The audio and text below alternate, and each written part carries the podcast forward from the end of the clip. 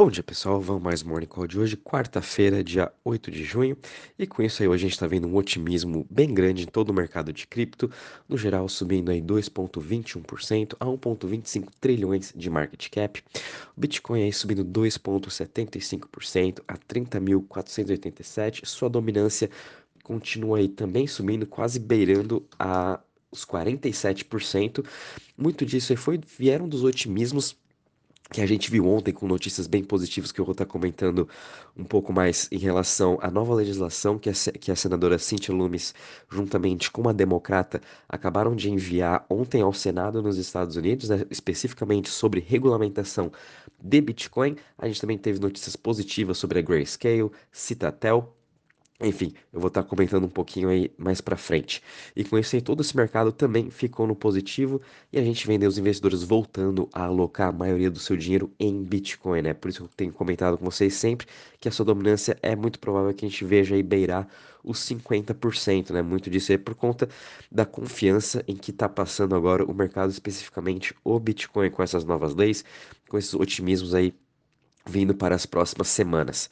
Seguido, a gente está vendo o Ethereum subindo 1,76% a 1.800 dólares, BNB subindo em 2,59%, é, recuperando um pouco das suas perdas de ontem, né, com alegações de uma matéria da Reuters, falando que a BNB é, conseguiu aí uh, lavar mais de 2 trilhões de dinheiro, né, enfim, toda a sua equipe legal da BNB também já respondeu a essas críticas uh, da Reuters e também de todos os outros comentários. É, a Chain Analysis já fez também uma análise ano passado, de 2021 inteiro, que praticamente foi meio por cento de dinheiro assim de lavagem que passou pela Binance, né? Óbvio que é, eu até gostei do que o CZ postou em relação a isso, depois vou até compartilhar com vocês o, a, a, nota né, que ele fez no Twitter e achei muito bom uh, a forma como que ele se expressou e a forma também como o time legal da BNB está tratando cada assunto separado, né? A gente sabe que BNB, a Binance está querendo se regularizar em cada país, já conseguiu na Itália,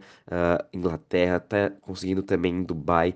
Uh, enfim, eles estão querendo se tornar assim uma exchange respeitada mundialmente uma exchange segura, tanto para uh, os investidores, quanto para os governos, quanto para os reguladores, né? Então, a gente sempre vai continuar vendo esses tipos de FUD acontecendo no mercado toda hora, né? Principalmente agora nesse bear market, onde é muito mais fácil manipular as informações, né?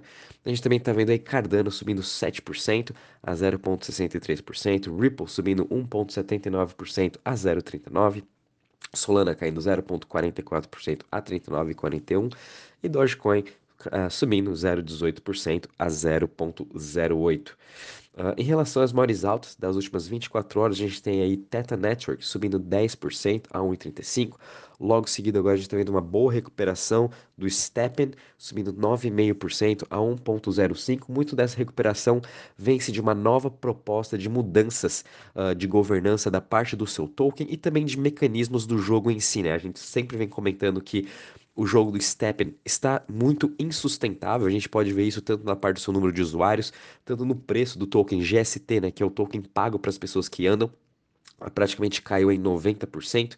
E muito disso é sim em relação à parte do token economics, né? Obviamente a gente está assim num bear market, porém Steppen se mostrou bem resiliente nesses meses durante esse bear market de janeiro até uh, abril mais ou menos, porém a parte do token economics, a economia do seu token afeta muito a evolução do Steppen, trazendo uma inflação, se eles não, se eles não mudassem nada, a inflação de Steppen no longo prazo seria mais de mil por cento. A gente sabe com uma inflação alta, o que acontece com o preço de um token, né? até um preço de qualquer moeda e de qualquer economia.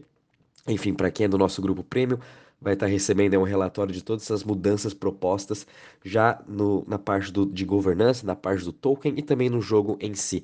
A gente também está vendo aí Chainlink uh, subindo 8,83% a 8,86%, né? Ontem a gente mandou aí uma reportagem sobre Chainlink, uma breve análise, um overview sobre a principal cripto de Web3, né? Que ela é o Oracle dos blockchains. E ontem eles lançaram aí o seu roadmap para sua parte de staking. Para quem acompanha a gente desde o começo do ano, em janeiro comentei com vocês aí que o roadmap para 2022 da Chainlink era que até o final de Q2 eles iam estar lançando o seu staking. E agora, finalmente, foi lançado ontem com total, todo o seu roadmap. Vou também estar tá postando para vocês estarem acompanhando. E o seu yield vai ser em torno de uns 5%, que também já é muito bom. Então isso aí trouxe um otimismo muito grande para a Chainlink. Fiquem de olho também nela. Ela se integrou uh, semana passada juntamente a Solana. Então o que quer dizer isso? Todos os os projetos que estão na Solana hoje, todos os projetos que estão pensando em entrar na Solana, eles podem estar usando agora o Oracle do Chainlink para estar tá pegando toda a captura de preços, para estar tá tendo toda essa resiliência e mostrando ainda mais confiança, né? Porque a gente sabe que Chainlink hoje é o maior Oracle, todos os projetos praticamente usam o Chainlink, então isso aí traz mais credibilidade ainda aos projetos da Solana. A gente também está vendo Decred subindo 8,54% a 35,71% e NIO subindo 7,74% a 12,38%. Em relação às maiores quedas das últimas 24 horas, hoje a gente está vendo a Gala caindo 5,55% a 0,07%, Tesos caindo 5% também a 2%, a 2 dólares e, e Cash caindo 3,97%. Em relação ao Crypto Fear Index, sem muitas mudanças, a gente está aqui em 17 pontos, o mercado ainda continua com muito medo, porém a gente está vendo umas notícias muito positivas e que começou a atrair mais confiança para o mercado.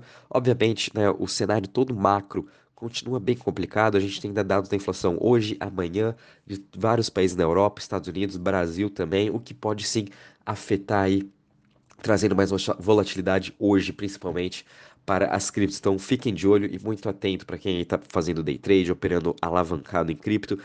É, cuidado somente com essas alavancagens e também com seu stop, né? Porque como o mercado está muito volátil, hoje a gente está aqui meio com 17 pontos, amanhã quem sabe a gente volta aí para 9 pontos nesse Crypto Fear Index, muito por conta dos cenários macroeconômicos. Sem falar também que a gente está nessa mesma região do Bitcoin já faz aí praticamente seis meses, né? Então a gente ter muito cuidado. Uh, em relação à parte de DeFi de TVL, também não tivemos muitas mudanças. É, teve uma queda de 0,10% de ontem para hoje, com um total agora de 135 bi. Em relação às chains também, Uh, não tivemos mudanças. Ethereum continua ainda sendo a número 1, um, né? seguido por BSC, Avalanche, Tron e Solana. Lembrando aí que a gente vai ter uh, consensos agora, começando amanhã, dia 9 até o dia 12. Então, muito, todo, praticamente todas as top 10 criptos uh, que estão nessa parte de DeFi, os principais projetos né, vão estar no consensus. E eles vão estar também comentando bastante sobre DeFi, regulamentação, uh, enfim, vai ser muito bom a gente estar acompanhando. E como a gente já falou, vamos estar fazendo toda a cobertura para vocês desse evento. Uh, em relação agora às notícias, né, que vieram muitas notícias positivas especificamente para o Bitcoin, primeiramente é a lei que foi passada, né, aliás, está no Senado para aprovação uh, sobre regulamentação de Bitcoin, e quem faria essa regulamentação é o CTFC, é a parte de commodities, então eles estão querendo passar Bitcoin como uma commodity e as outras outras criptos, né, como Ethereum, enfim, seriam aí como securities que vão ser reguladas pela SEC. Obviamente que SEC e CTFC teriam uma parceria em conjunto uh, e foi uma, uma legislação muito boa e bem positiva para todo o mercado, o que pode trazer muito mais clareza para os fundos, para os fundos de pensão, para as empresas que querem começar a comprar Bitcoin e colocar no seu balanço. Ontem à noite também saiu uma notícia bem positiva para a Grayscale. A gente sabe que a Grayscale tem o seu GBTC, eles estão tentando converter esse seu fundo de Bitcoin para um ETF desde o começo do ano. E a SEC também continua aí negando qualquer tipo de ETF que qualquer empresa uh, mande os documentos para aprovação. Porém, ontem a Grayscale uh, contratou o Donald Verrilli, que foi um dos principais advogados Uh, juntamente com o Obama, né, na era do quando o Obama era o presidente, ele é um dos advogados mais respeitados dos Estados Unidos e agora ele faz parte do time legal da Grayscale. E eles vão aí estar tá tentando uh, aprovação da SEC e ele provavelmente vai conseguir, né? O mercado já está aí nessa estimativa que com essa contratação ele consegue sim ajudar muito mais a Grayscale a, a aprovar essa transformação do seu fundo em um ETF. A gente tem até o dia 6 de julho para estar tá acontecendo isso. Então é praticamente aí um mês a gente pode estar tá vendo já o primeiro ETF de Bitcoin sendo lançado nos Estados Unidos, né? Os Estados Unidos é praticamente o único país aí uh, desenvolvido que ainda não possui um ETF de Bitcoin. Tem, no Canadá já tem, Brasil tem, Europa, a Austrália recentemente lançou já o seu ETF, está pretendendo lançar mais um ETF de Bitcoin. Enfim, na Ásia também já possui. Enfim, isso aqui vai ser bem positivo, uma notícia super boa para a relação tanto do Grayscale e o Bitcoin em si, né? A gente sabe a importância também da gente ter um ETF de Bitcoin Spot, né? Hoje nos Estados Unidos só tem o Bitcoin de futuros, o que não traz uma realidade para o investidor. Então a gente tendo esse ETF Spot vai ajudar, além também de trazer uma maior demanda institucional. Então, muito atentos com isso. A gente também viu uma notícia bem positiva da Citadel Securities, né, uma principal market maker uh, do mercado tradicional dos Estados Unidos e também é uma principal market maker do mundo todo, né? Eles estão aí lançando uma corretora a plataforma né, de cripto específico pra, também para Bitcoin. E vai ser juntamente a Citadel, Sequoia e Paradigm. Uh, levantaram 1,15 bilhões para estar tá lançando aí essa nova corretora de cripto. Né? Então a gente também está vendo os principais fundos uh, de TradeFi também entrando para esse mercado de cripto com esse lançamento da sua plataforma. E obviamente isso aí vai ser bem focado para o institucional. Então a gente está vendo essa demanda institucional cada vez maior obviamente. E essas grandes empresas esses grandes fundos uh, dando esse serviço aí vai, vai ajudar bastante também o seu ecossistema. Essas foram as duas principais notícias né de ontem à noite o que motivou mais ainda esse mercado, o que motivou também o Bitcoin, e óbvio que o Bitcoin está ditando sim o ritmo de todo o mercado, né? A gente também teve uma notícia bem interessante da Multicoin Capital, que a gente sabe que é um dos principais VCs aí, um dos principais investidores também no ecossistema da Solana, em parceria junto com a Bitwise e o Matthew Ball, acabaram de criar um fundo de metaverso, né? Não é igual um fundo igual a gente tem, por exemplo, uh, nos Estados Unidos, né, que tem as, os ETFs de empresas relacionadas a metaverso, aqui no Brasil também teve o lançamento do Meta 11 pela Hashdex, que é um fundo específico de cripto, porém esse da Multicoin, da Bitwise e da Matthew Ball vai ser bem interessante. Eles vão estar utilizando o top 40 criptos relacionadas ao metaverso. Isso aí vem de setores de infraestrutura, setores de Web3, setores de decentralized storage, setores de tudo, uh, de cada um deles, né, que compõe aí o metaverso, o que faz o metaverso virar uma coisa real, vamos dizer assim, né? Obviamente que esse fundo vai ser específico para pessoas que possuem acima de 100 mil dólares, né? O, ticket mínimo é 100 mil dólares para você estar tá investindo nesse fundo. E eu achei bem interessante dos tokens que eles escolheram, tanto de Layer 1 como, por exemplo, Solana, Matic, Ethereum, uh, de criptos de metaverso, escolheram Sandbox, Mana, uh, escolheram Render também, The Graph, Arweave, enfim, são diversas criptos, diversos setores que compõem todo esse Meta, esse índice de metaverso. Vou estar depois mandando para vocês também mais especificamente quais vão ser essas principais criptos que estão compondo esse novo fundo.